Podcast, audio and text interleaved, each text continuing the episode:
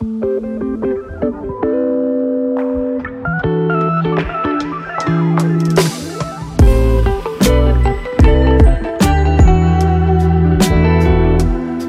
everybody. Welcome to another episode of Czech Venture Podcast. And today we have a our first guest, Hi. very very uh, special guest, Very special guest. my uh, my dad, Nick Collins. Say hello, Dad. and, And uh, I think we yeah. we touched upon the on uh, on uh, my dad's book uh, in the not the last podcast or two podcasts ago. yeah, I think and- two podcasts ago, and it's been the inspiration of Yeah. another one. So now we have the main author, the main inspiration on. Exactly, and it's a an all historical book, and I think uh, my dad uh, he uh, studied history at Cambridge, Cambridge Magdalen College, but he owes most of his historical knowledge, I think, to me, uh, because of all the all questions I asked, like uh, what was it like living with the dinosaurs back in the olden olden olden the olden days and all that kind of stuff.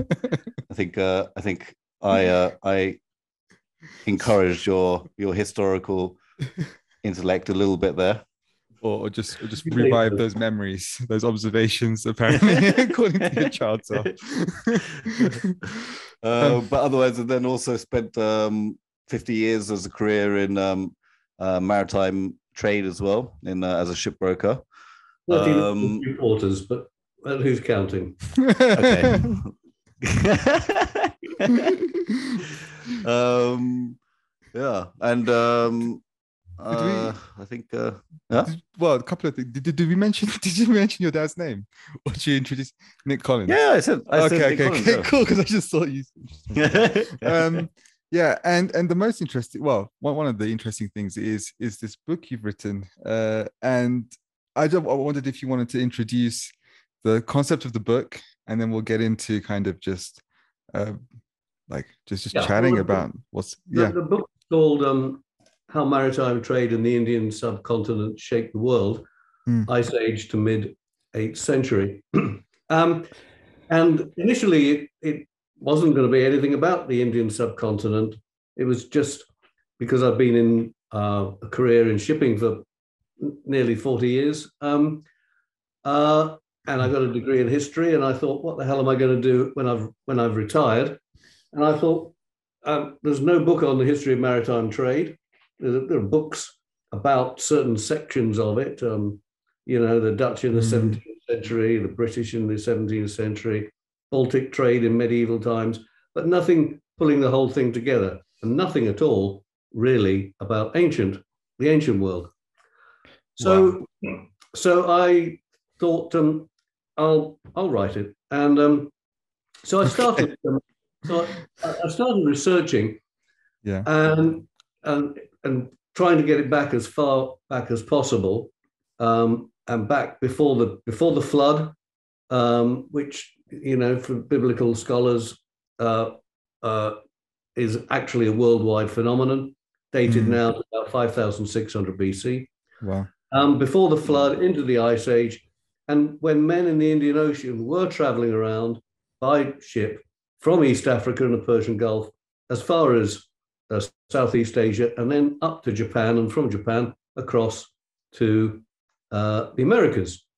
Um, it's a breathtakingly worldwide um, Mm, trade It- in in con- constrained by the fact that there was ice um, covering most of northern Europe, northern uh, America, um, and a lot of Japan and China.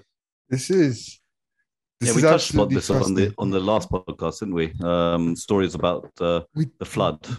We did, and it's, it's been a, a remarkably organic experience because we started uh, just brainstorming around um, things that we'd find interesting, and I, I found out about bananas and the tr- and the ori- origin of bananas and domestication and and and Mm. the trade amongst them, and that led to us talking about um, Austronesian peoples and then civilizations around that, and then it's, it's kind of built up over time. And I think having, yeah, as you say, it's a phenomenally worldwide trade, and I think we're going to get some amazing new perspectives in this podcast. So before we get into that, though, I'm really curious about um, you and, and and your shipping career because I know that you've been to a lot of countries. Um, or yeah, I, I worked in the city in London, um, and then um, after about three years, I was sent out uh, to Japan. From Japan, I I did business um, in um, Korea, uh, oh, with Europe and America mainly, but but mm. uh, with with uh, Korea and Hong Kong. Actually, there was almost nothing going on in China at the time, strangely, and now they're now they're worldwide. Yeah. But I I spent three and a half years there, and then I came back to London again, mm. uh, and and then I got sent out again to run our Singapore office, and I was wow. there for three and a half years, and then I came back to uh, UK again, um, worked on uh, various projects, um, and one of which was setting up a, an office in Dubai. Mm. And then the guy that we'd appointed um, there after three years or so um, gave me a call and said, um, "Come and help me run it because there's too many things going on and I can't do it myself." so I went there as COO and um, and I spent um, six years in Dubai. Um, Amazing. Just in, in general, that's where we uh, met in, up the first in, in that in that company. You can you can you have the opportunity to travel around almost every year anywhere. I remember you always you always uh, traveling out uh, to various different countries, and then um, mm. for a few days coming back. And I was always demanding that you get a gift uh, from uh, from uh, each country that you visited, and being very disappointed if I wasn't if it wasn't a, a cool gift or something like that. So I mean, there's always there's always a lot of travel that you know that comes with uh, shipping and trade. Yes, and, and yeah. of course, Singapore and Dubai, unlike Japan, were bases for regional bases to do business in Southeast Asia and in the uh, and in the Gulf and and India. Um, and for London, London is still really the centre of, of shipping, although it is being wow. so London, uh, yeah, we send pe- sending people worldwide really. So yeah, I've been I've visited a lot of places. That's really cool. So what was it? What was, when you uh, worked in I think Japan and Korea and and like kind of East Asia for the first time, was that your first time in East Asia? And uh, what were your first impressions?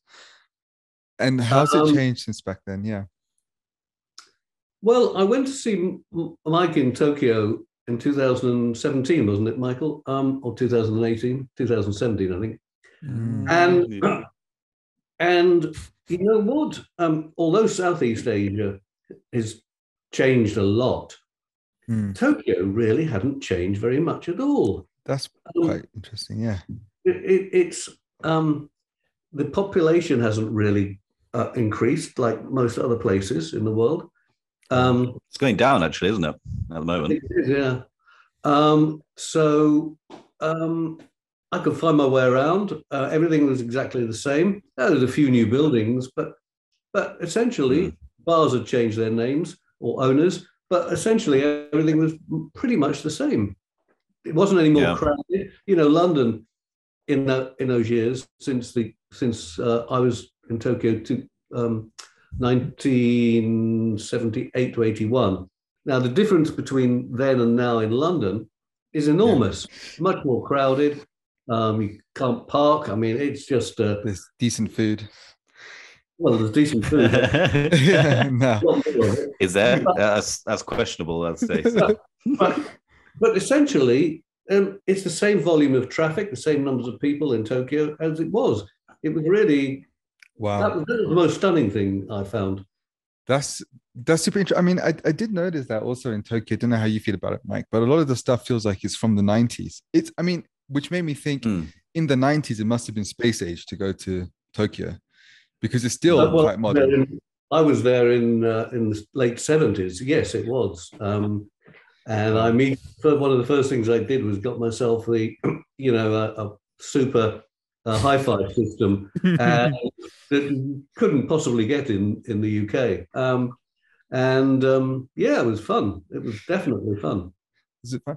What What was your kind of first? Um, I don't know, just just feelings of, of being in such a distant place at that time? Did it did it feel did it feel more distant back then than it, than it does now? Did it feel more kind of of an ad, faraway adventure than it because right now it's still quite a faraway adventure. Um, oh, it was an adventure. It was fun. I I like Japan. I, I like living there. I think the Japanese are um, uh, very different from from us. In fact, very different from most most nationalities.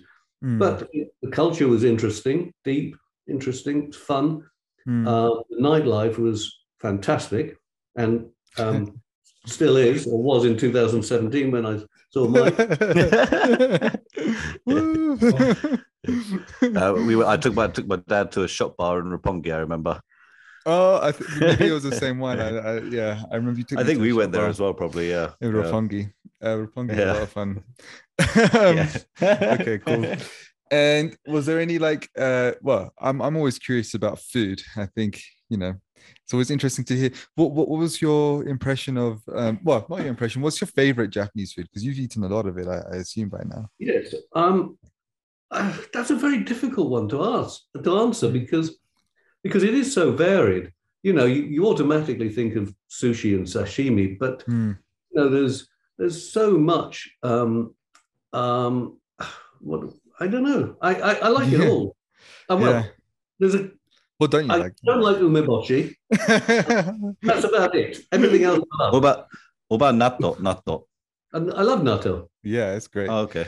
Oh. So so umeboshi for everyone listening is I believe uh is it a plum and Yeah, um it's pickled and it's pickled. So Yeah. green plum is pickled. Very, very sharp, But you, sour. but you know, you salty. can get like a really sour ones. You can get salty ones, but you can get sweet ones as well. And this- I like this. I love the sweet ones. I can eat those by myself, by themselves. I can eat like five at a time on their own. Okay. Well, I, I, I mean, I can eat it, but I'd rather not. You know. Everything else, I absolutely love. That's cool. Yeah, the, the, the weirdest Japanese food. I well, I, it's not so much a Japanese food as maybe it is. Uh, it's also a food I think in South Korea, but it's it's sea squirt. I'm not sure if you ever had that Sea Um, squid. sea squirt. Oh, oh, is that the same as sea slug? Uh, I'm not sure. like sea is- cucumber. No, it's, it's it's not even a cucumber. I think this is worth googling if uh, and showing uh, on the screen, Mike, if you if you've got it on your phone. Um, it's kind of like a very old, ancient uh, sea creature. It's basically just a mass of cells with an intestine inside, and you eat the intestines. That's the part that you eat, and You eat it raw, right? you eat it raw with a, with a bit of soy sauce helps, but it's the most foul thing. It it looks it looks really bad, like uh like an Well, I'm not- orange slime. I'm not Oh, like to this eating thing. anything, and I and I was offered this once, and I did eat it, and I had to drink an awful, awful lot of so, yeah. to take the taste away. Yeah. Yeah, that's about that sounds about right. It was like putrefied vomit. That's just, just terrible. There's a lot of odd things as well. There's like odori odori ebi, which is like which is um uh shrimp, which is still alive, um, and you eat it Yeah. still alive as well. Yeah. Or even that. That was an experience. have you had that? Yeah, How's that? How does that? Uh, where, Well, where did you have it? And it's very fresh. Uh, but you know, you could as you as you put your teeth through it, you can you can feel the uh, because it's still alive. It's just had its head ripped off, and and uh, it's Mhm. it's it's still well, it's still alive basically. but So- it's fine. You can get What's- your head around it. Yeah. What's yeah, exactly. That's what I'm trying to get my head around. Uh, in fact, because I know it's it's a thing in in certainly East Asia. I think all around Southeast as well, to eat animals whilst they're alive. It's not a common thing, but it, it is a thing even in like Korea to eat a live octopus, and um, Japan living shrimp. What what's what's the what's the buzz around that? What what do you think is the I think it's freshness, but I mean, I think it's also fashion and a bit silly, really. But um, um, Haven't you had haven't you had exper- a strange experience? I don't know if is it something that I heard from you or was this something I watched on TV or something like uh, an experience in China um where you had some brains or something or is that is that not an anecdote from you? um, well, I've I've had brains in a number of countries. Brains are good. Oh, okay. Omega three. I don't think. nothing, No. nothing uh, else living though. I don't know. No. I, I, I've heard, I've heard Oh, like monkey stories brain. of like, Oh, you, you, you, you- I think what you're talking about is in China. Yeah. Um, monkey they- brain. Yeah, they they, they slice off the top of a, a monkey's head and, and then dr- and then Yeah. spoon out the brains. Yeah, That's, Yeah. that's disgusting. I, I think they also Yeah. like um. they- Have they- you seen- They have have you a hole seen in the table which they put the monkey through, and then they rivet it in, Oh. and then they Oh. chop off the head. Yeah. I'm Yeah. I'm sure that's illegal now, but it's it, it probably still happens. Anyway, it's uh, yeah, Yeah. that that's that's what I was thinking, but I couldn't remember if it's something that you told me you'd experienced or you heard of Um, or something like that. I wouldn't I wouldn't do that. Oh, Yeah. but speaking of controversial foods in Japan, I think uh, whale has to be on the menu. Have any of you guys tried whale meat? I have Yeah? one. Um, it's nothing really to write home about. Um, it's Okay, pretty fatty. Um, because mm, it's like a big deal for Japanese Actually- lunches. I think. Yeah, yes, last night when I was out at dinner, uh, one guy uh, that was there with um, he was like, "Oh, I want to order some whale meat because it was on the menu," and he was he was asking around, oh, "Do you want some?" And he came Yeah, to me he's like, "Do you want some?" And I was like, "No, no, I, I don't want to." It's like how people come to Colombia and look for like cocaine and stuff, and, and go to Japan and just look for whale meat and find find your whale meat dealer. No, I mean I remember it was in front of me and it smelled it smelled like um it smelled like pork and it smelled fishy, and I wasn't into it, so I didn't think it was worth worth no. putting demand on it because it didn't it didn't I don't know that was many years ago too and I was kind of still very vegetarian back then so it would have been a big ask but was- I only had it once uh, when I was living there, and um, and uh, ethically, I, I I just wanted to try it, but ethically, Yeah. it's not a great thing to do. No. no now now not so much okay okay Mm. that's that's pretty interesting i mean i could talk to you guys about maybe we should do another podcast where it's just talking about japan and our experiences there and Mm. our travels there because it seems like something that we could easily do but uh for for now mike do you have any particular questions when it comes to um well i do i know i do about uh, Japan. I've, Well, I've heard all the stories of my dad's experience in Japan. not not to be told here. Yeah. Well, you're, you're, you're you're the result of one, I, I- I'm sure.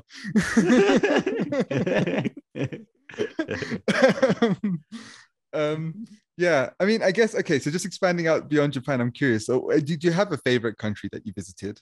Um, because I think you you mentioned I think you've been to quite a few, like a few tens of countries. Um, I should think it's probably, uh, if it's not a 100, it's very close to that. Yeah. okay, okay, that's quite. And do you have like a country that I don't know that I I guess it's hard to point out a favorite, but was there one in which you felt that this was a particularly mm, maybe interesting place but not very well known? Um, well, two I visited um, in the last 10 years, um, Mm. which I thought were interesting. I don't know whether they were more interesting than any, any of the other, um, uh, but, but they were interesting. One was um, Cambodia. Oh wow! Uh, of course, it's most famous for Angkor Wat, Mhm. but Vientiane is the um, is the fastest growing city in Asia. Oh Uh, really? Yeah, and it's um, quite exciting. Um, Mm. um, but Angkor Wat is something else. You've got to see it. Yeah, it's like Tomb Raider. I mean, in my very lay Okay. way of experiencing it, was like Tomb Raider. least three days for it, and uh, and um, the other one for very different reasons. I, I went to Lebanon to to um, Mm. research really um, the Phoenician ancient Phoenician cities of Oh. Tyre, Byblos, and Sidon, um, and um, I just found the people were lovely. Um, yeah. the the excavations and the history fascinating. Um, uh, Beirut is a is a great city. Um, Probably my favorite bar uh, around the world that I can remember is in Beirut. Um, nice. Oh, is that the one? What's it is that the one where they take away your phones and so you Yeah. So you have to communicate with people around you. You have to talk to people because they take take away your phone. That's phenomenal. What's it called? Do you Oh, I remember? can't. Oh no, we'll we'll we'll, we'll it's yeah, just we'll, up from the American University. we'll post it up on a Beirut. blog or something. Okay, Uh, cool. um, It's quite a cool, cool concept. Five minutes walk from the American University, opposite. Oh, so what what just really caught my attention there was you traveled to Lebanon to actually do like on the ground research of the Phoenicians. Um, Yeah. How did uh, there's so many how how did how did that um go? Like how did you what inspired it? How did you plan it? And then what was it like on the ground actually trying to get into the details of of of this kind of Well, there are a few books. mystery? There's a few books written on Phoenicians, but um, none of them are particularly comprehensive or or wonderful, in my humble opinion. Okay. But um, but the Phoenicians were the great traders of the Mediterranean. but Mm, they also traded um, through the Red Sea to India and, and East Africa. Um, they were and they were great engineers, and and they, and they were responsible for bringing many Indian uh, ideas, in intellectual ideas, uh, into into the Mediterranean, which were wow. then used as they were trading with the Greeks. So, um, Wow. so I just I, would- I'm curious, and and they also are reputed to be. Um, and, uh, many ancient writers say they were actually originally from Bahrain, Okay.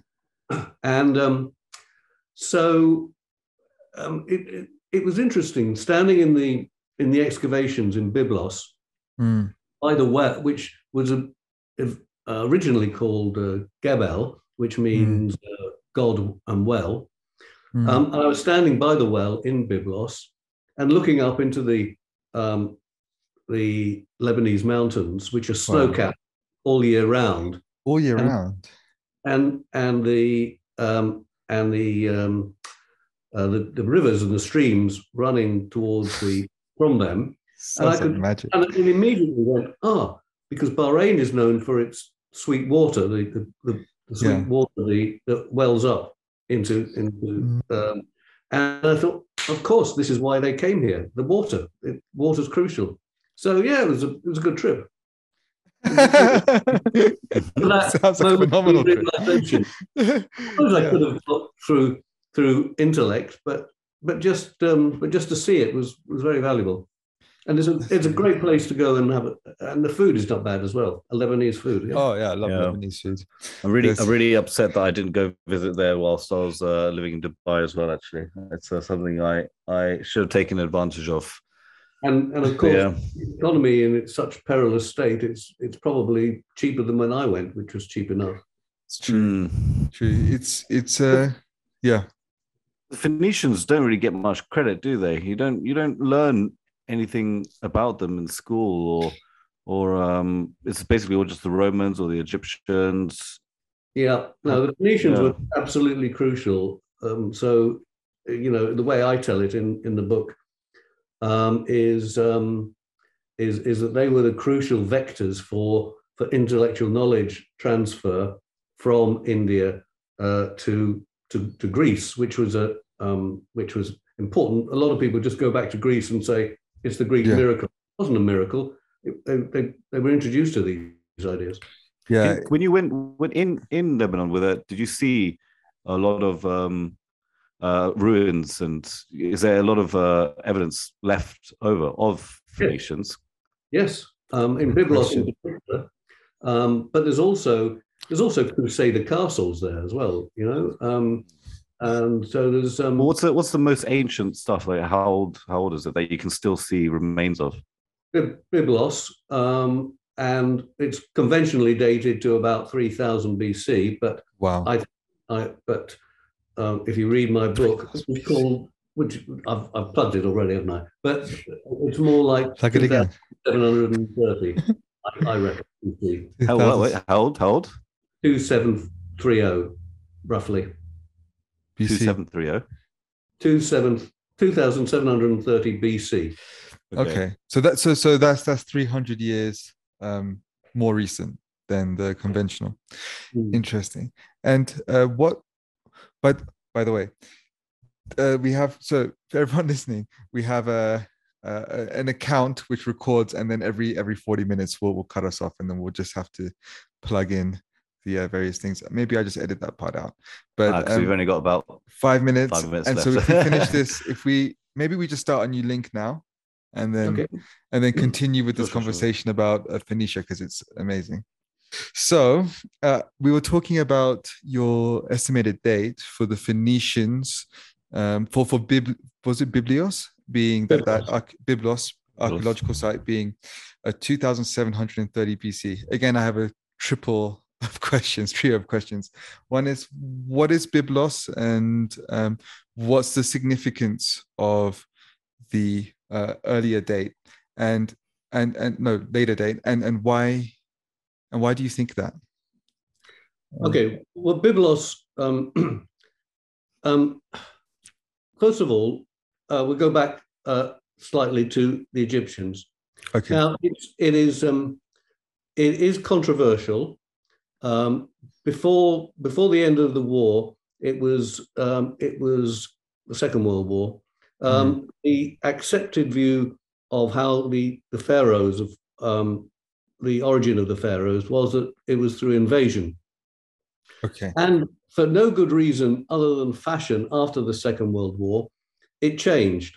And it changed because the theory that, it, that Egypt was invaded from Mesopotamia, from Uruk, Hmm. uh, was it, the, it was called the um, it was called the dynastic race theory, and anything to do with race after the Holocaust was kind of unfashionable. And also, as Oh. people, as new countries were getting independence from from colonial masters, um, they were stressing their indigenous origins.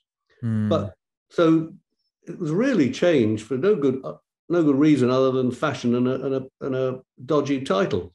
But it, it seems to me that the um, the uh, and and quite a number of other historians, um, uh, it, it, it seems to us that um, the the uh, invasion theory makes a lot more sense, and so and also that that the that it was coordinated with the arrival of Phoenicians in Lebanon.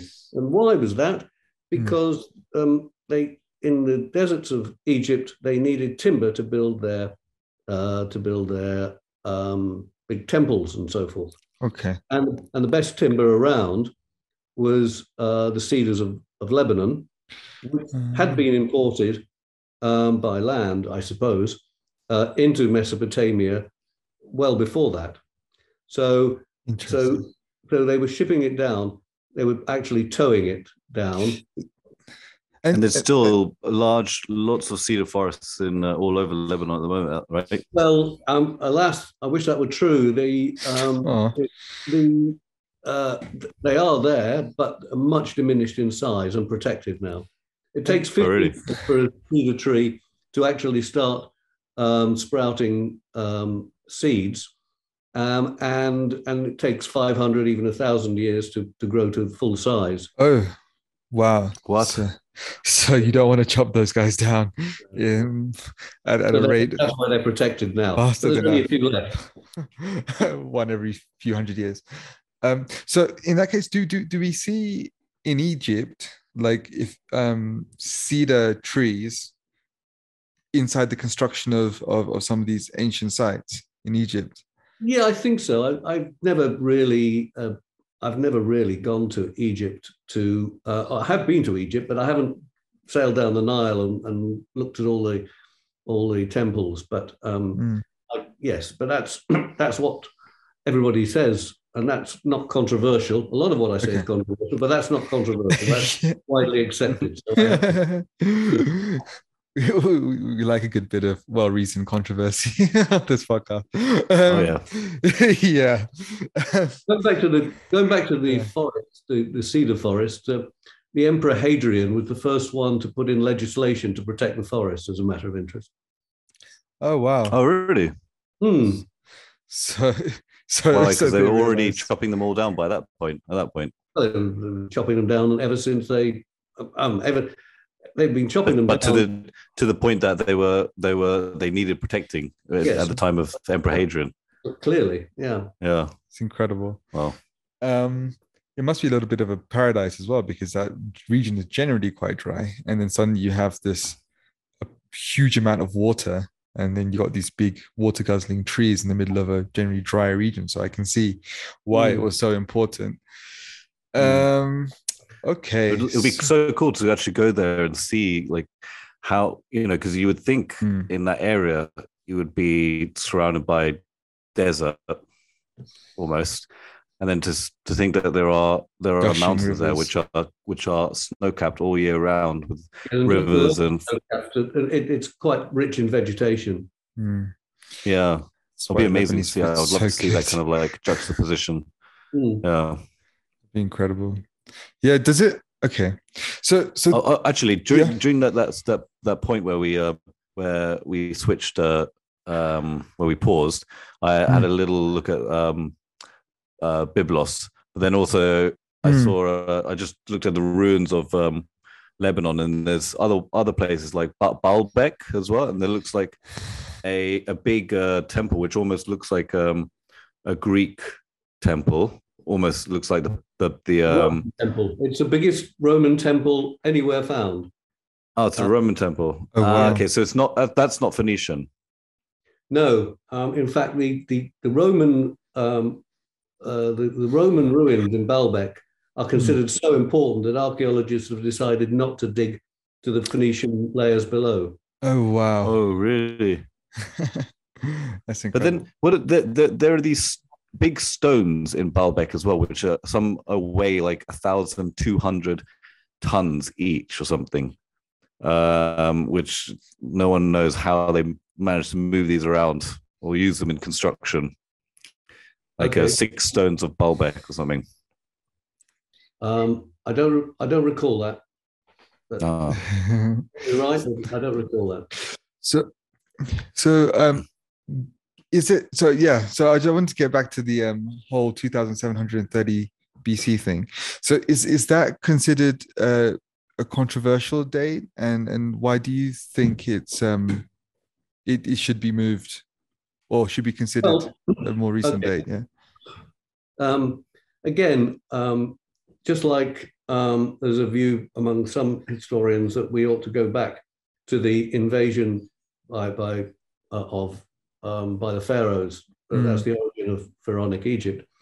Uh, about the same number, about the same historians also think there's a 300 year error in Mediterranean chronology okay and um, that was not again that was uh, not considered um, a view until until the science of archaeology came in in the ni- 19th century Very roughly um, you get and this is only in the mediterranean but it it it it, it affects um, it affects indian history as well because right Indian history is done, uh, ancient history is some is done by by relationship to Mediterranean chronology, and some Hmm, by uh, by um, uh, scientific dating methods.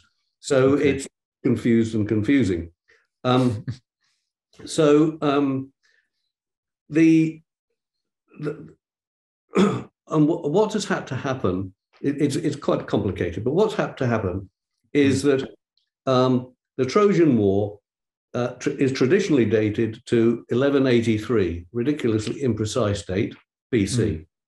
Um, okay and then there's a and then there's a, a 300 year 280 300 year gap when nothing happens. We oh. call it dark age. Okay. and traditionally they say well there's no pottery uh, there's no writing um, we can't find anything in these layers. Um, and then suddenly civilization bounds back with even more Hmm. vigor than, than it was at pre-trojan war um, at, with shipping stuff all over the place. And logically that's nonsense isn't it? I mean you can't you, you know in terms of just in terms of shipping you, yeah and learning uh, and the writing. You can't just Yeah. bounce back suddenly. When, yeah when actually when actually most uh, shipping and, and, the economy was completely and utterly uh, screwed at the end of the mm. um, mm. the end of the Roman Empire, mm. around uh, the sixth and the seventh century AD, mm.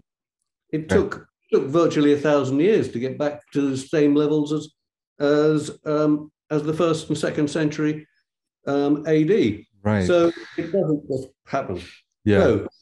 Uh, and the reason is uh, that um, archaeologists and historians have relied on an ancient text called Manetho, mm. a Greek historian who uh, who who um, went um, and listed all the pharaohs. Mm-hmm. But some, when Egypt was weak, some some pharaohs or kings uh, reigned in different parts of Egypt simultaneously. It wasn't always mm-hmm. united, but the list has been taken to uh, linear uh, a linear list, so that the, the the third intermediate period in Egyptian history, which okay. Uh, is the period where um, political authority breaks down, mm-hmm. is in the conventional chronology about 300 years long. Actually, it's probably much, much shorter. Uh, okay. And therefore, and therefore, the, the whole of that dark age period needs to be compressed to, to a uh, couple of decades of civil war in Greece, maybe, but but nothing more okay. than that. Um, and wait, wait. So I don't understand why there was a period where what why what's the significance of there being uh, multiple different pharaohs ruling at the same time, and why that why that well, because in a dark age?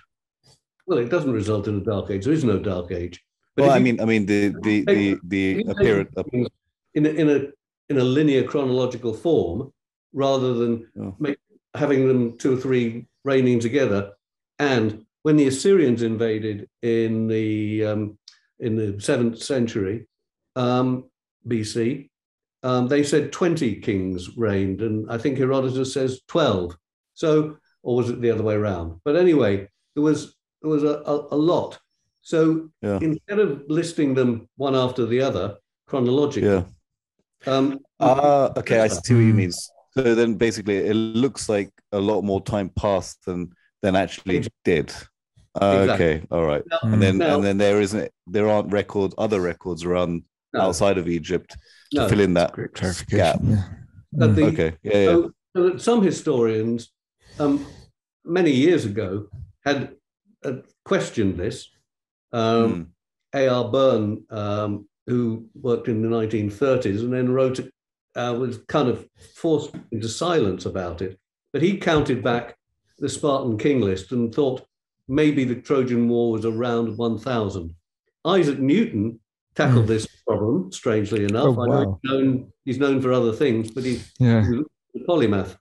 And he thought 900. Wow. And I reckon it was, I think Isaac Newton was pretty close there. Um, okay. Why did Isaac Newton have interest in this? Um, why did he have interest? I mean, he was he was a polymath. He was interested in everything, wasn't he? Yeah, I think back then it was a lot Good. more uh, normal for intellectuals to be, um, como like like uh, I spoke about Spanish there, uh, um, to be polymaths, right? Yes. Um, to to be interested in many domains and yeah, like mm, okay, cool. Yeah, we're much more specialized these days. So the, the, the, main proponents of, in recent times uh, are um, are a couple of historians that are, are writing, and and uh, they're, they're referred to in my book. I won't go into it, but I mean, mm. their, their, their, books are worth reading. But I come at it from a, from a shipping angle. They come at it from an archaeological, from a uh, trade uh, angle, mm. marine trade, maritime trade angle. Okay, so this is this is hotting up in my mind now. I'm getting kind of a picture of uh, what what was going on in this in this time. And so and so, and so when you say that the Phoenicians were uh, important in bringing Indian ideas to Greece. Um, what period of time was what were these ideas transferred? And uh, well, yeah, let's start with that. Is what, what kind of period of time were these ideas transferred to Greece, and which ideas were they? The, the Phoenicians had been um, uh, trading, as I said, um, uh, around the Middle East um, and into India probably since they first arrived. Mm. Um, that that evidence is pretty difficult to get, but pro- probably since they first arrived. Mm, okay. Um, but um, when in in this third intermediate period, oh, and they've been using they've been using Egyptian ports on the Red Sea for those voyages. Mm. And when Egypt broke down politically um, in the ninth, um, mm, 10th, 10th century BC, Mm. um, they needed um, they needed another port, and so King Hiram of Tyre did a deal with King Solomon of Jerusalem uh, to use his port on the Gulf of Aqaba Oh wow. port called Ezion Geber, and um, it's near where Aqaba is now, basically. And Jordan. and they and they, here we here we go into the Bible, and the Bible is very clear about them uh, trading every three years down to India and bringing back ivory and peacock feathers and Oh wow. all, all, all this kind of thing. Now, I saw this, and and they did this for hundred years until um, Judah, Israel split into Israel and Judah. Uh, Mm. Judah became very religiously um, uh, militant, and Mm. and stopped and stopped the uh, Phoenicians from from um, uh, from these voyages and they had to wait again uh, a few hundred years until until Egypt recovered, which was in the seventh century, and then they could start again. So um, Okay. I, I I said, okay, well that, that seems pretty clear. They were making Okay. these regular voyages. It, Okay. Various books in the Bible, um, Ezekiel and uh, and Isaiah um, and Kings and Chronicles, all all basically attest to the same story. Okay. So, and we know that ideas travel with um, with seafaring. So, um, so what what ideas could possibly have come? And they Mm. these these come into two sections. One, secular ideas, okay. um, wow. and that is and that is um, philosophical ideas, and in particular, uh, the Jain idea of um, atomism, atomic theory Wow.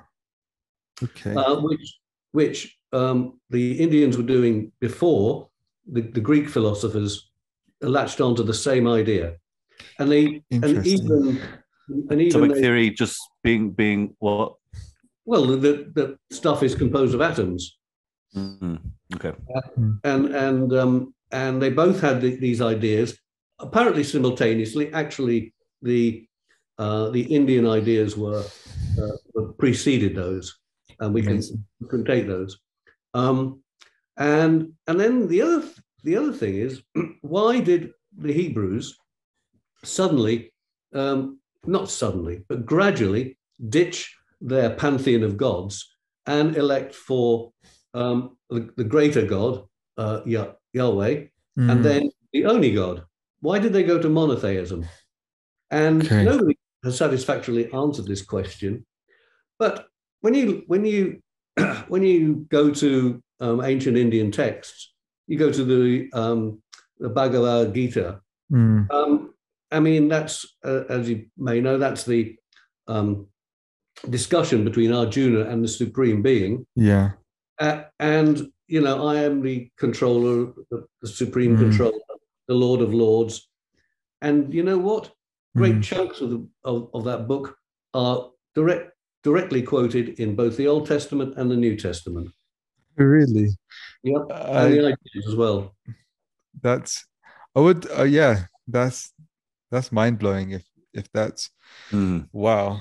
Um Even Because- even direct quote. You know, Lord of Lords is is one that you'll find in in various books in the Bible, uh, and and it's in the Bhagavad Gita as well. many times It's a shame they don't have a, a a reference section in the in the Bible.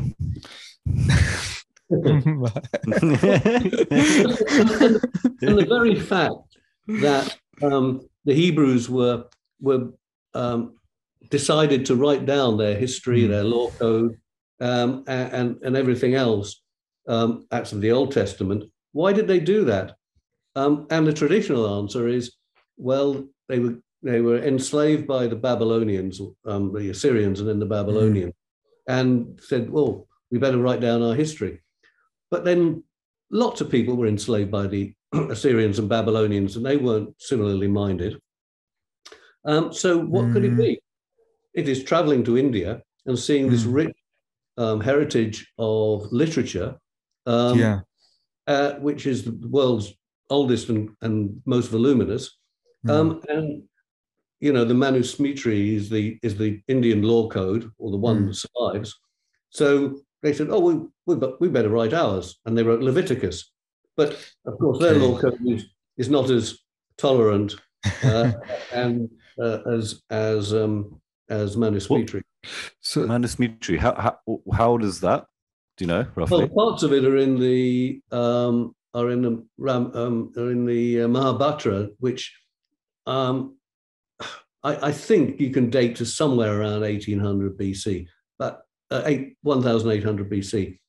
But that that again is controversial. Some people date it much uh, uh, much later, but um, yeah, the, the the thing about 80s. Indian literature is Mm. that it is that they gathered knowledge and they Mm, continually taking an old text and then adding to it.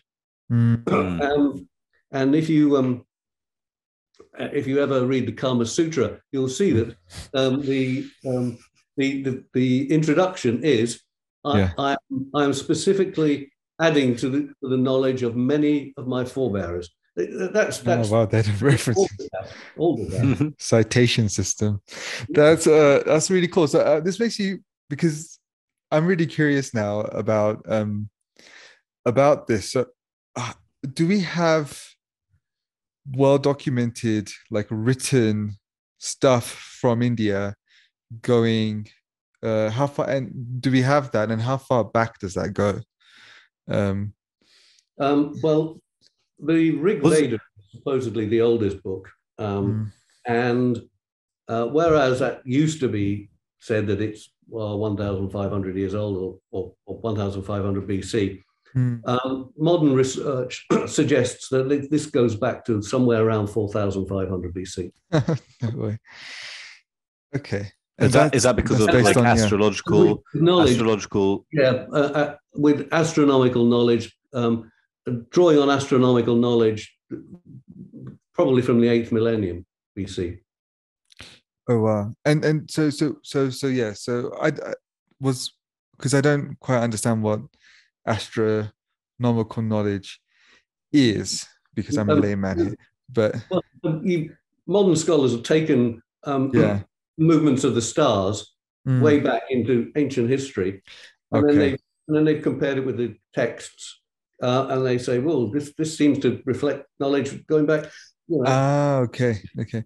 And so and so in India, people were were, were writing. Oh, because I know we have a strong oral tradition, and my understanding was that it was um, still kind of everything was still heavily uh, kind of passed on orally until maybe like the 1500s or something. Like no, earlier than that, but of course i seem to be wrong here so so is is there, is there like actual written scripts from Yeah. that people are dating There's four Vedas, and then there's the um, and, and then there's the Shustras or the Shastras, I think. Um, Shastras. the Shastras, and then you've got um, you've got the Upanishads. I mean, it, Yeah. it's a huge, huge of and I've, I've, read, yeah. I've read some of them. I've, I've read some of them. Rig Veda is very difficult to read. yeah But, but the it is but the um, uh, the Bhagavad Gita, I, I think that's that's pretty simple. The Yeah. Upanishads is a bit. it's, it's it's easy to read, but it's more difficult to grasp. I would say. Um, yeah Just songs, aren't they?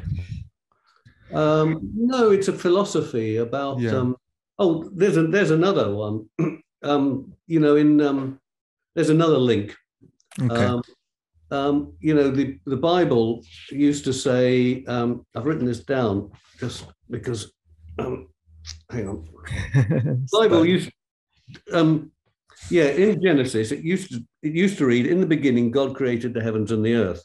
Mm, And in 1988, uh, a Mm. translator came up with a, another another one, another translation, Mm. which um, he uh, said is this: At the beginning of God's creating the heavens and the earth, when the earth was wild and waste, darkness over the face of the ocean, breath of God hovering over the face of the waters, God said, "Let there be light."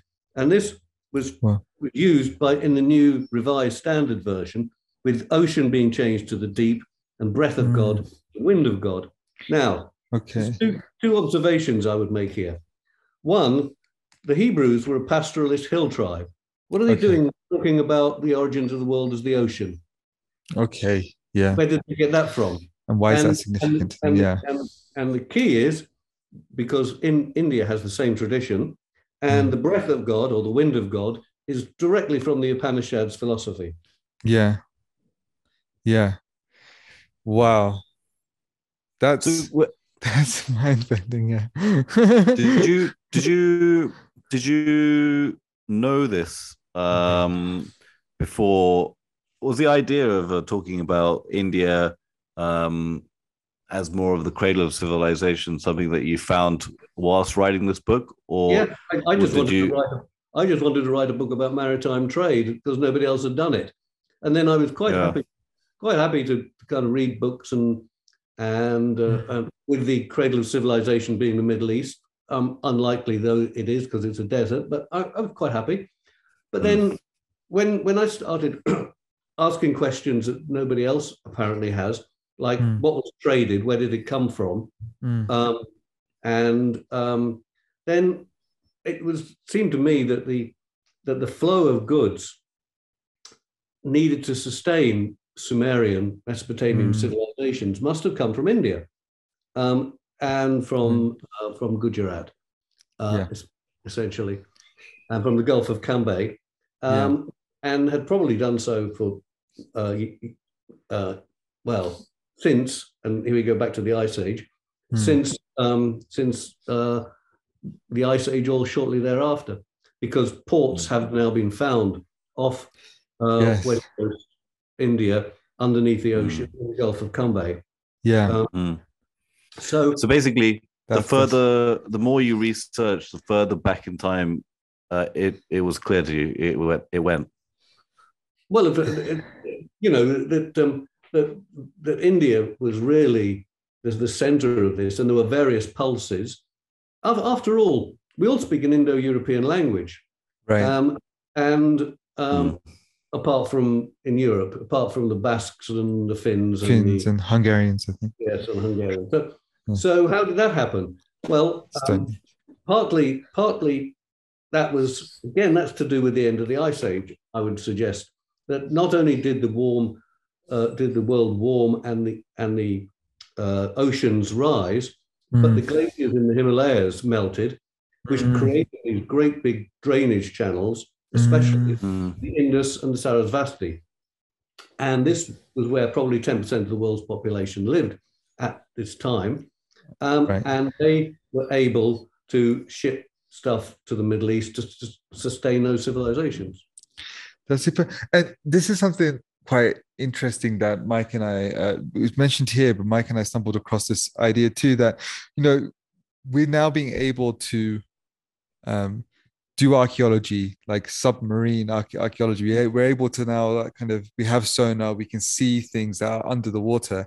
And of course, speaking of all the ice melting, and a lot of the land being flooded that would have been coastal before, of course this would reshape our kind of image of what the world looked like back then and and and and where the big cities were. Because if we were only doing really terrestrial archaeology we would never even come across that information. Um so so i think i think it's like i, I say that just to say that um you know we're in a time now where we're finding a lot, lot more information than we had before. So it's we should be opening our minds and trying to update our image of you know being open to new information about about what the world looked like back then. But Changing our perceptions. changing our perceptions yeah as you know with evidence right? Um that's coming about because of technology.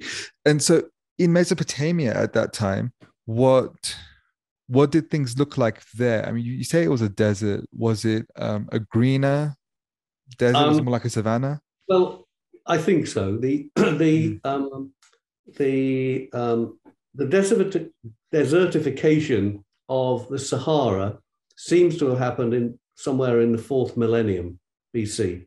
Mm. So it's reasonable to assume that, that the same thing happened in the Middle East. So when um, you see, for, around the time of the flood, 5600 BC, it seems that new people from the east arrived in Mesopotamia, and um, and they didn't speak the same language. Probably the origin of the Tower of Babel uh, fable, um, and the confusion of languages. Yeah. Um, and and they they set up these civilizations. So 5600 BC, it was probably a sensible place, even though there wasn't there wasn't any timber. So they got there by sea, but the Indians had to supply them with with food because they had no timber. But Mm, um, but um, yeah, it gradually became gra- gradually became more and more de- desertified, if, if that's a word. Um, uh, I suppose, along with the Sahara. Yeah. super super interesting okay and um just trying to think about uh, I had a question now mike do you want to go fill in the fill in the blank whilst it comes back to me Um, well, you were asking about Mesopotamia. I mean, so Yeah. yeah, uh, I mean, the Sahara desertification is also an interesting as one because that that that's changed between uh, going into a desert and being a more lush area as well, hasn't it? Multiple times throughout throughout history. Hmm. It was. A, So, and and that's something we talked about last time as well in our in our podcast that how how the climate we have to consider the climate would have been completely different uh, after um, the ice age or just after the ice age. And and then um, so India and Southeast Asia would have been more temperate regions um, and then and then um, everywhere north of that essentially. I think Europe would have been accessible because it would have been completely locked in ice. Um, North Europe, anyway. Yeah. yeah. So, yeah, just imagining India as a temperate place as well. It's, it sounds a bit a bit um, odd. Um, but yeah, during during the time of the Indus Sarasvati, would it have been a temperate region as well. Um, well, um, probably. Well, yes, but it, the climate was changing uh, and it was becoming warmer. So, Yeah. um, but of course, the, the Sarasvati um, disappeared.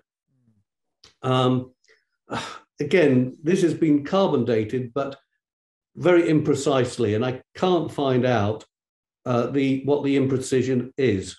Um, I've looked and searched, but I can't I, I can't find the source of this.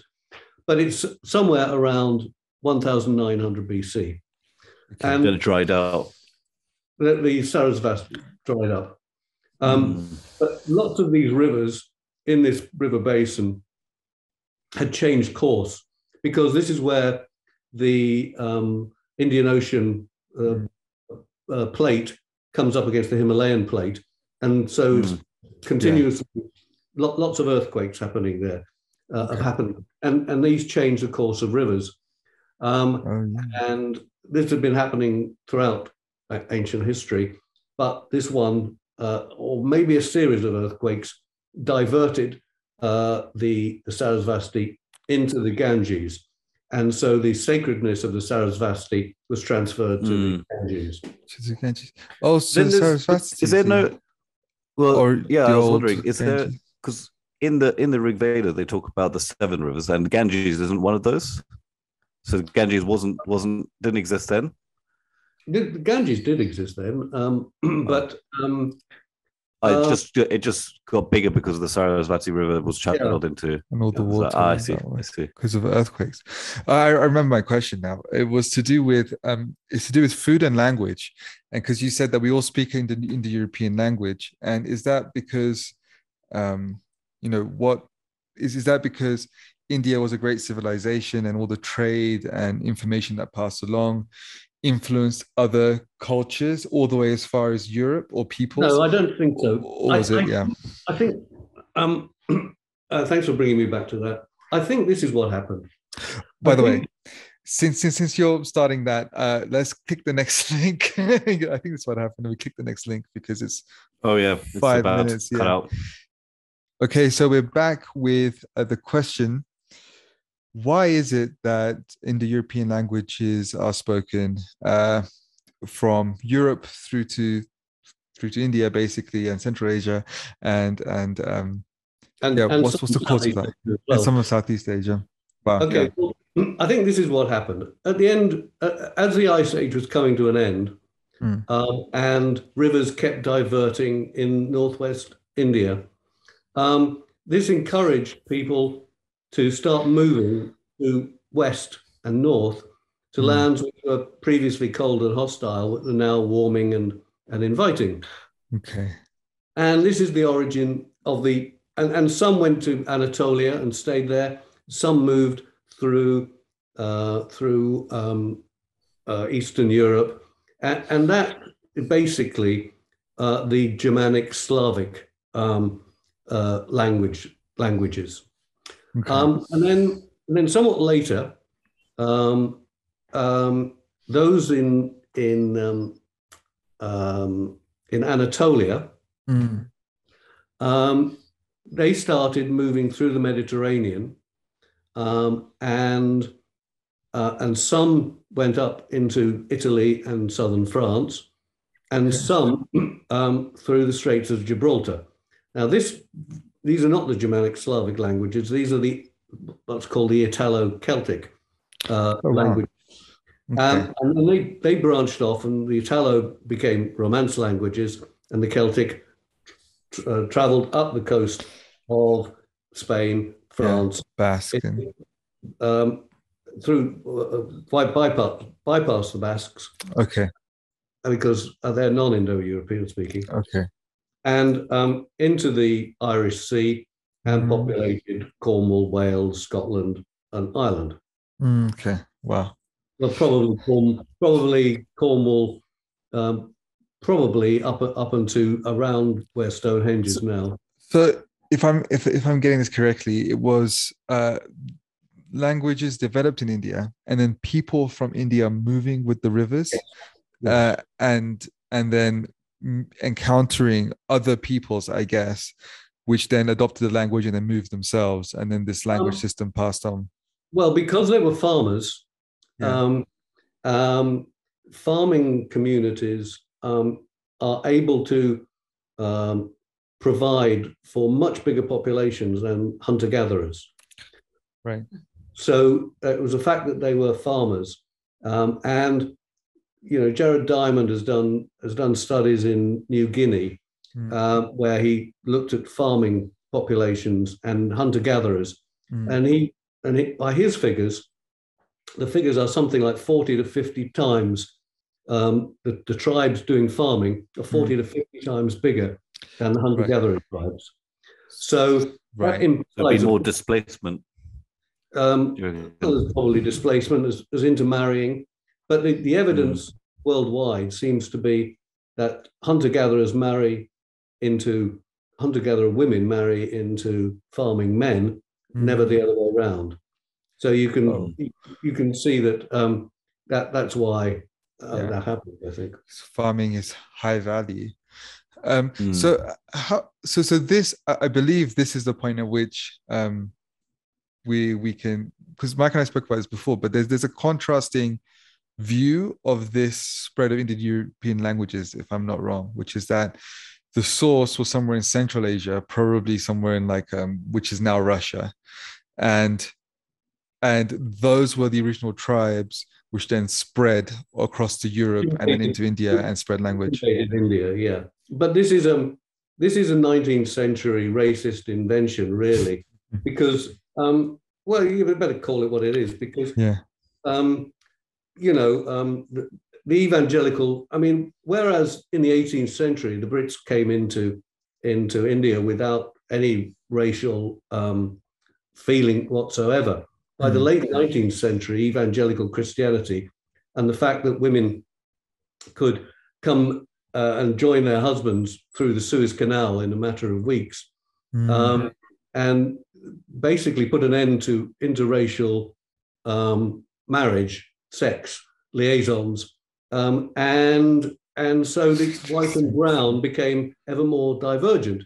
And so, oh wow, the feeling was that um, that you know these um, these Indians with their super, superstitious stuff and all this nonsense of the, in the Rig Veda and and all this, this is all superstitious nonsense. They've got to they've got to learn Christianity, and so mm. they couldn't have invented all this themselves anyway. Um. And it must have come from us us superior whiteys somewhere, which is all mm. nonsense because I, I, lay it out in my book in great detail on multiple levels why this is just a load of old nonsense.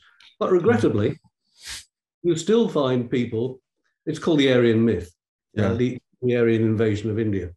Um, but, uh, but you'll still find, although I would say most sensible historians have consigned this to the dustbin now, okay. you'll still find linguists studying at university still trying to find the origin of uh, pre-Sanskrit, proto-Sanskrit. Yeah. um, um, in pre-Indo-European studies, P- PIE for short. I mean, they're wasting their time. It's a mythical quest. It's searching for a unicorn, you know. Yeah, I mean, because it seems like the, the more and more you paint the picture, the more and more it seems like, okay, yeah, there were melting glaciers, there were rivers and water flowing in India at the time when there wasn't so much, uh, everything was either iced up or relatively dry. They yeah. had timber, they had, makes sense, and they began to farm for this reason. So this makes sense of bigger populations. More people means more thinking, and of course, more ideas being formed. And then that, at that period of time, being the population, then, which then carried on spreading because that's what you do when you're successful. You continue that's to right. spread. And, this has all been, this has all been um, covered up really by well the Aryan invasion. The the evangelical Christians um, in the late 19th century started uncovering um, all this archaeology in the dry mm. desert of the Middle East, and which is also the origin of Christianity, Palestine, and all that. And so there's myth that the, the Middle East is a cradle of civilization, appeared. And okay. logically, it's nonsense, right? Yeah.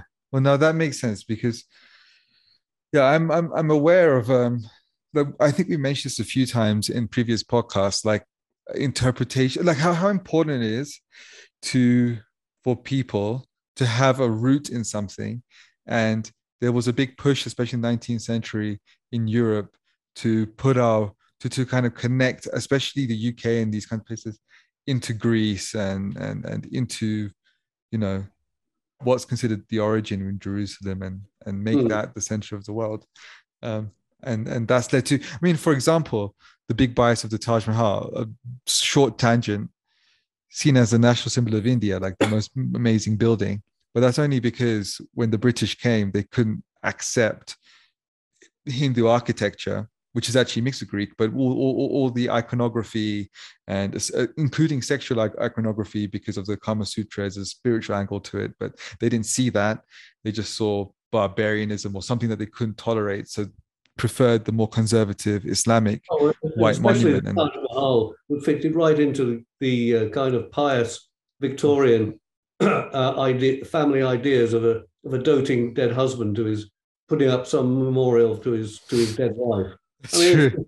Just, just right up their street, isn't it? yeah, exactly. exactly. Super interesting. And so then, so that that makes that's creating an image around the language um, and spreading the language. And of course, you do have, I think, Sanskrit names of kings throughout. Uh, I think what the Hittites as well. Yeah, which um, is a part. Is that part of the spread?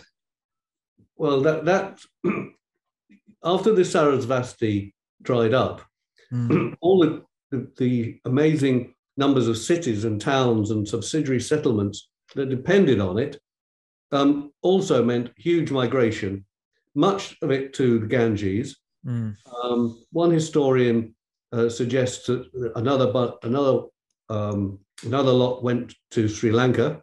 Mm. uh, where Okay.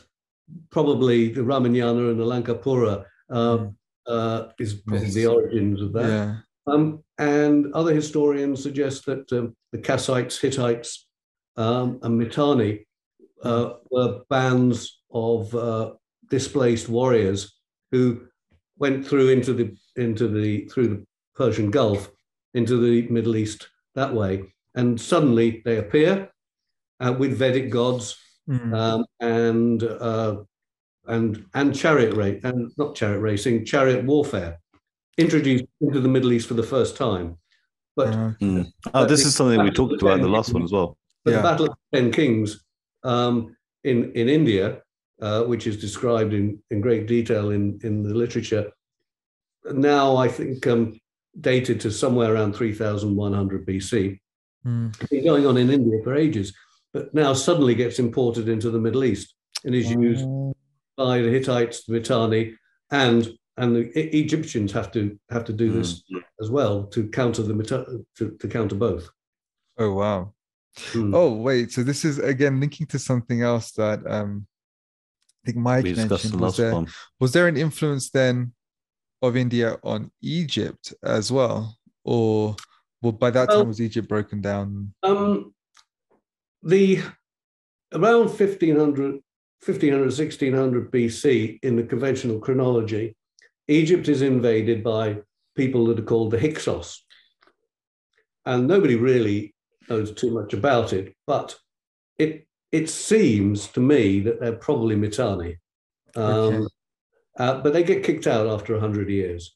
So their influence on uh, Egyptian civilization is very little, skin deep at that. All right, interesting. And I think you mentioned also earlier about um, food and timber coming from India into the Middle East. Mm. I'm I, so so I, I I've heard of something called the Fertile Crescent, and that's supposed to be where um, a lot of our do- domestication of crops, especially wheat, and and happened, and therefore that's one of the reasons why it's thought of also as as a cornerstone to civilization, right? Because there was there was there was farming and stuff happening there.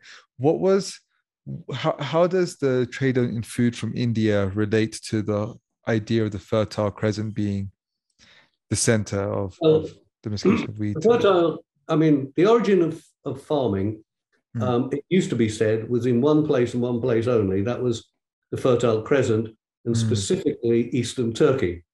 Yeah. Um, but these days, um, it, it appears that uh, it was certainly in India. Yeah. Uh, there's there's uh, evidence in Sri Lanka Mm, and in the New Guinea Highlands. mm, uh, right. farming farming goes back and probably got there from uh, the New Guinea lowlands, which are Mm. now underwater because of the flood. right. Mm. And and so I think we can now I think it's now more or less accepted, apart from really dyed in the wool traditionalists, that Mm. that farming uh, that, that farming was um, multiple. multiple sources. sources. Although, although turning it really back on its head, is it possible that it really was invented in one place, and that is East Asia, in the Mm. in, in what used to be called Sundaland, and then travelled to India, and then, um, I, I mean, I don't. know. Yeah. No, this is fantastic because Sundaland and and and all these places are, are I think our next destination in the conversation uh, in, in any case and we've spoken about it a lot in the last few podcasts so so Sundaland and, and Moodaloo. yeah so so we, we've been talking about um India being this kind of having this large population and all the reasons behind it and how it most likely uh, well reasons at least for for for for it to be the source of many um languages and things that yeah yeah starting civilization going west but also in that same period of time what did southeast asia look like sundaland especially and how did they influence india or the west or Well, we don't know. Um, I, I think is the is the easiest answer.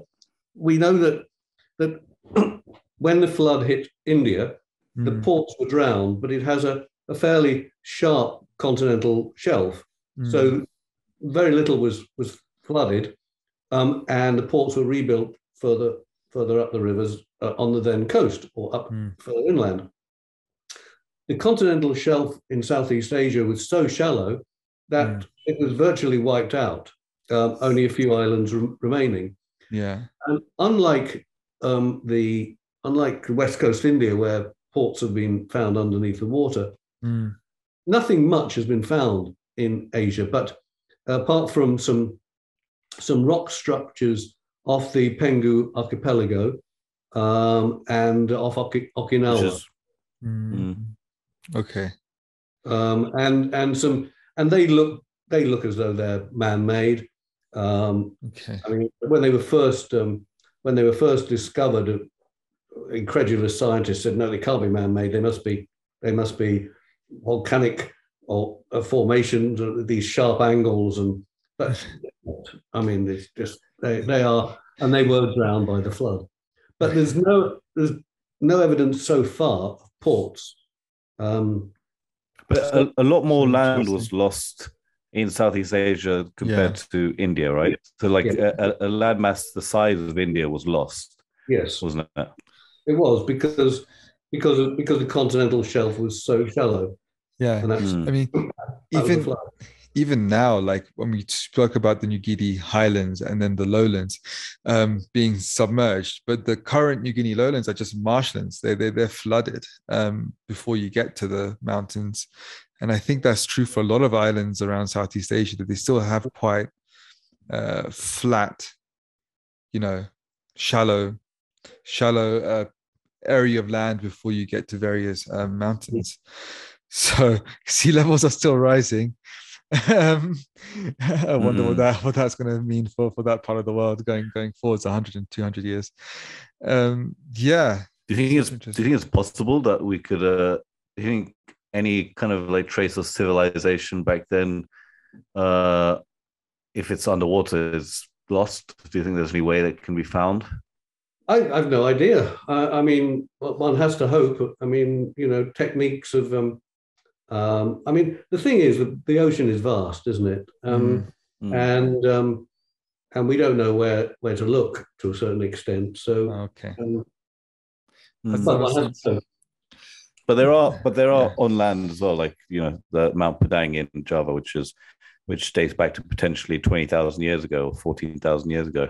Um, There's well, a Mount- Mount Padang is the um, is um, about seventy miles away from from uh, from um, um, um, capital of um, capital of Indonesia, Mm, Jakarta, I think. Jakarta. Thank you.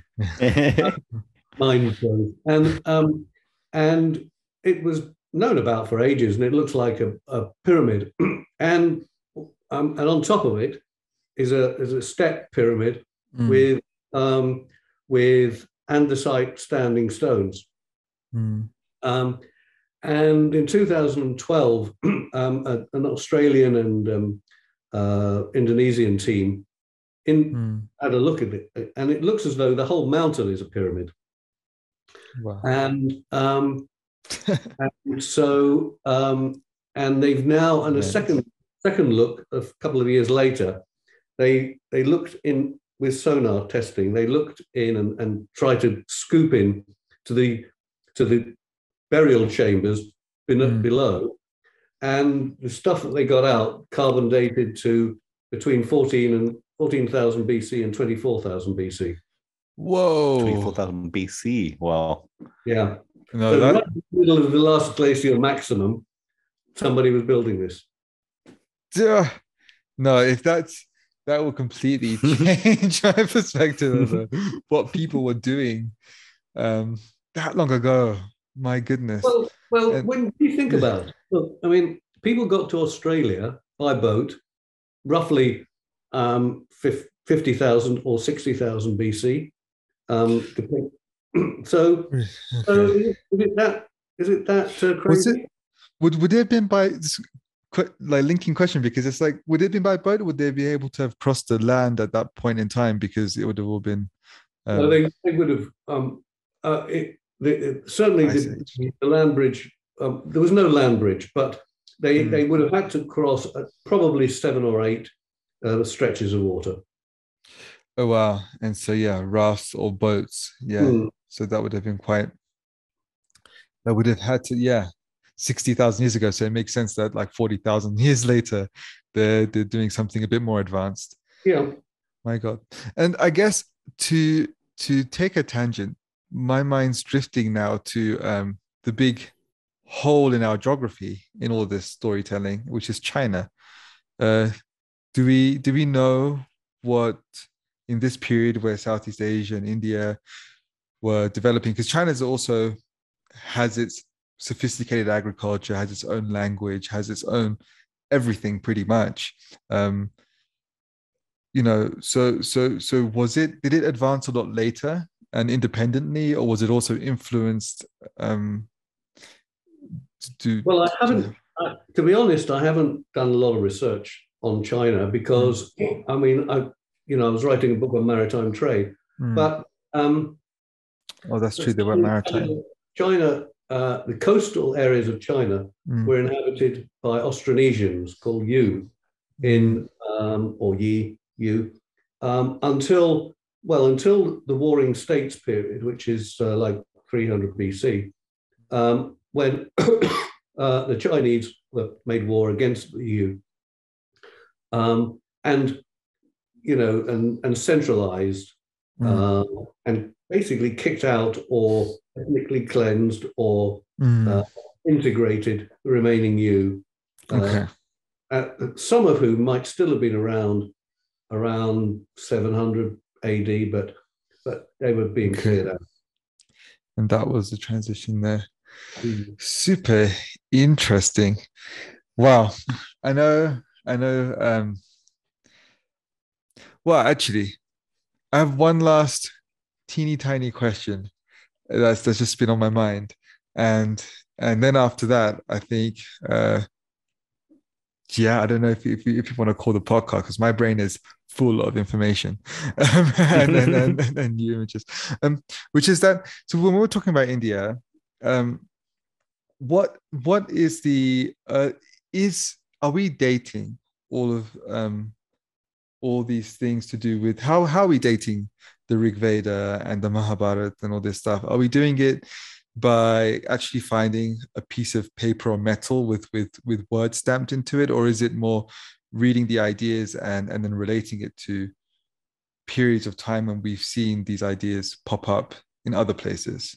Okay, well, I, yeah. the um, um, how we dating them, I think, is is the um, we we touched on this a little bit earlier. yeah.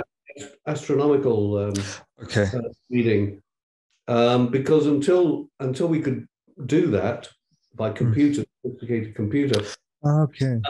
we um, you know the, the, the dating was basically fixed to about 1500 BC. Um, Um, and and that, that was because um, it was originally translated by a, a German chap, um, uh, obviously enormously clever, but in his in his youth he was a strict Christian and thought the world would, was uh, was um, uh, made in 4,000 4,000 years old. Mm. So he dated them to 1500 BC. It was a pure guess. Wow. And later in life, he admitted that it was a pure guess. Um, and he said it's the minimum period, and it, it could be much older. So, Okay. but, the, but the problem was that nobody else was listening. By this time, it had become ingrained as fact. And it's only in these last few decades that that gradually, and it's really slowly, that the academic world is gradually uh, accepting that this is um, much older than than it uh, than he thought. Interesting. And now I think I'm 'Cause I being assume yeah. There's, I assume there's no original script at the moment that we can actually date or anything as well, or the Rig Vedas. Oh, well, I doubt it. No, Um, I mean, No. as I said, you know, all these books are have been continually um, revised. updated. Uh, although I, I'm not so sure whether the Rig Veda has, but but mm, the Mahabharata, for instance, is continually um, it's been continually revised. Mm. Yeah, as far as I understand about that, there was um, there there there, there were many. Ver- there still are some other versions because it was oral, and then it got co- consolidated, as a one giant epic. Um, but yeah, so but I'm, I'm beginning to understand. So it's astronomical data. What that is is so when the Rig Vedas in the Rig Vedas, when they write about certain stars having certain positions, those now computer models, modern computer models, can then look That's at those positions and then relate them to how long ago they must have. Uh, That's how long must have been. Ah, okay. So it's actually reasonably accurate because you can't, can't. Um, yeah, uh, you, you're you're looking at observations of these people from back then. Yeah. And those observations uh, relating them to something like material, like like the, the movement of us relative to the stars. Okay. If you're interested in this, you can take yeah. where, where, I get these bits of information from. It, it's all recorded in the in the in the footnotes. And okay. if you're interested in delving down into that, you can you can get those books and and then and then find out where he got those information from. I mean, you know. Yeah, yeah. Keep on going to the original. Okay, amazing. Well, now, now, now you have it. Yeah, you have to, you have to buy the book, and uh, and and then and then delve down into the footnotes. If you want the footnotes, you have to buy the book. Um, I think I think the book is going to have everything we spoke about and more. And uh, where, mm. where, where can people find it? On Amazon? Yes, it's on Amazon. Um, and uh, so, uh, the publisher is Pen and Sword. Pen and Sword. Um, okay. And um, I haven't been into London lately, so I don't know which bookshops are, are stocking it. But um, but I know that one of my friends uh, got uh, his bookshop to order it for him. Okay. So, um, so yeah, that's the way to do it. I, I lent it to a friend, I'm afraid, Dad. So I haven't, I've been very good at telling people to go out and buy it. But my copy. I, have tried at least anyway. but I could only lend it to one person at a time. So yeah, I recommend to go and buy it. yeah. That's the way it normally works. well, the maritime trade in the Indian subcontinent shaped the world, Ice Age to mid 8th century. Okay. That is absolutely fascinating. Well, I can say that I personally have had my mind blown today with uh, with just an amazing new perspective on and, and information and evidence of of uh, ancient history, what the world used to be like um, in the times of the Greeks, because that's still our reference. I, I, hope one day we can say the times of of the uh, great Indus civil or Sarasvati civilization. That can be our central reference point at some point. Um, mm. So, so yeah, and I'm certainly going to buy this book. I, I call in, it the Indus uh, it, it, Western historians call it the Indus civilization. Mm. Um, Indian historians are beginning to call it the Sarasvati Sindhu civilization. Okay. I I've called it the Indus Sarasvati because in in in you know there's got to be a link by, for some people that that understand that have read about the Indus civilization, mm. and, it's just a, a, a link. So it's a bit of a conceit, I suppose do you know what? Well, since you mentioned it, uh, what are Indian historians doing? Because we're speaking about all of this development of knowledge and stuff, and, and dates and everything be happening in Western countries like Germany and this. What, what are what's what's the input of Indian historians um, these days, uh, and and where are they sitting? Because I think until recently too, they were very much in alignment with, you know, the Aryan invasion of India and all these uh, ideas that we were yeah. discussing today. Yeah. Yeah, um, I think most Indian historians now have been that. Um, mm. Romila Thapar has, has uh, got a, um, a, a, book out. Um, I think it's 20 years old now, but, but she um, she rubbishes that um, uh, quite rightly. Um, and Western historians have been a bit bit um, bit slower, but um, mm you know, I mean, the the academic world moves quite slowly and is quite reluctant sometimes to mm. embrace new ideas. And then others that have, that have been taught the Aryan invasion years ago, but have got gone on to some other speciality, mention it in passing innocently. So it takes mm. a long while for these things to, you know, finally disappear. It's part of the problem, isn't it? Because so many in history, especially, people they build their careers around being specialists on certain topics, and they don't like to have something uh, come along and completely uh, basically Rubbish. tell them, well, yeah, this is wrong. Also, Indian historians don't talk to Middle Eastern historians, and Middle East historians think that the Ah. Middle East is the, own, is the origin of everything. Egyptian historians think Egypt is is the is the center of everything. So um, Mm. You've got all these jealousies and Yeah, it makes sense. that does definitely sense. Um, you know, I have, I have another bubbling question. This I, I don't know why this has all come out right now, but so something else I mentioned uh, before to Mike, I think, in another podcast was was the way that the the Greeks seem to, you know, um, in terms of religion. So the Greek religion involved burning people, or, uh, burning people, the the the deceased on uh, funeral pyres. Um, and same happens in Hinduism. There are certain deities which seem to have a lot of synergy, and since the languages have synergy too, again, um, the original idea about that was that there was a proto civilization somewhere which spread. But if India influenced, if it did happen that way, that India influenced um, was the source that influenced, uh, would would that have included religion too for the Greeks? Um, yeah, and absolutely. the gods of the Greeks. So Zeus has its is- origin in India rather than the other way around. Yeah, yeah, it is. Um, and and this is not a modern idea. This when the Brits got to India, as I mentioned, um, um, before the evangelicals uh, started uh, um, their kind of tunnel vision view of, of India, um, the Brits were very open about it. And um, um, in the um, 1790s, the Asiatic Society, um, Sir William Jones, um, um, uh, got the link between Celtic languages, Greek, uh, and and uh, Sanskrit, and he he understood it, and he also understood uh, that uh, the Greek gods had basically copies of the Indian gods. So yes, and, and that's not controversial. That's not a new idea. Interesting, because that that really does imply that there was a huge movement of ideas from before, kind of. Well, in, in every do- single and you- phase, right? And you you know. do see the similarities of the names, which is something that Chetan was a bit uh, skeptical about before. Hmm. Maybe still so, or less so now. it, it depends. Like if it's like, for example, we spoke about um the Egyptians, Ra, and and it seems like there's very little Il-Ra. influence there, but there was more influence over the Greeks, and and Well, it was. Yeah.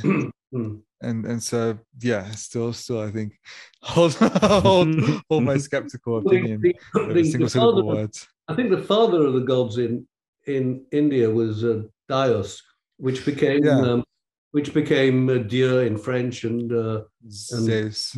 Deus Zeus. and Deus. Deus. Um, and Mhm. so yeah, yeah that was the origin and then and then things began to uh yeah develop right? Because you say everything's developed one on top of the other in indian um uh, literature and philosophy. And so that i don't know. I've i i know about that but i've never when i was growing up seen it in in in the new hindu pantheon um that that particular one. But definitely um it exists in the rig veda you know Hmm. it's, it's mentioned there and then and then yeah as time goes on things have things have become i don't know this is a whole chat about hinduism starting i guess but there's there's evolution of monotheistic ideas and various i mean hinduism is monotheistic pantheistic so many ways you could you could frame it um there's So- Christianity. There's Christianity. You've got God. You've got Yeah. Jesus. You've got the Virgin Mary. it's true You've got the apostles. You you uh, same thing. yeah it's this is very And, very and, human and the Virgin Mary, Madonna, that comes from Matana, our, Okay. our mother. our mother yeah yeah uh, Hmm. I, do you know what? I, I feel like there's a whole series of podcasts coming up between us three. Um, We've only got five minutes left, though. Yeah, we've only got five minutes before that technical error ruins everything again. well, we'll wrap it up and we'll do it again sometime. yeah, definitely. I, th- I think there's conversations about travel in Japan, um, immersive travel over there and and conversations clearly around religion and philosophy now too um, mm, because we, we didn't touch upon that at all did we no i think that no no and i think that that would be an amazing um amazing conversation to be honest mm. and, and, and puts a lot of perspective over you know the origin of some of our big ideas um and where they come from and why maybe uh, we have those ideas you know so yeah, let's let's let's let's do it. Let's let's let's reconvene. Well, thank you very much for inviting me. No, certainly, it's been an absolute pleasure. Um, yeah, what a way okay. to catch up after a few years. and, and, when you're in London, call me and we'll have a beer or three. Definitely, definitely, we'll, we'll, we'll do that. We'll do that. Maybe, maybe four. if, if you're in the countryside. um, okay. Can I can I also have a beer with you as well? Dad? Um, yeah. All right. I think this marks a good place to wrap it up. Uh, yeah. Okay. So thank you everyone for listening and uh, see you in the next one. Thanks. Bye. Ciao, ciao.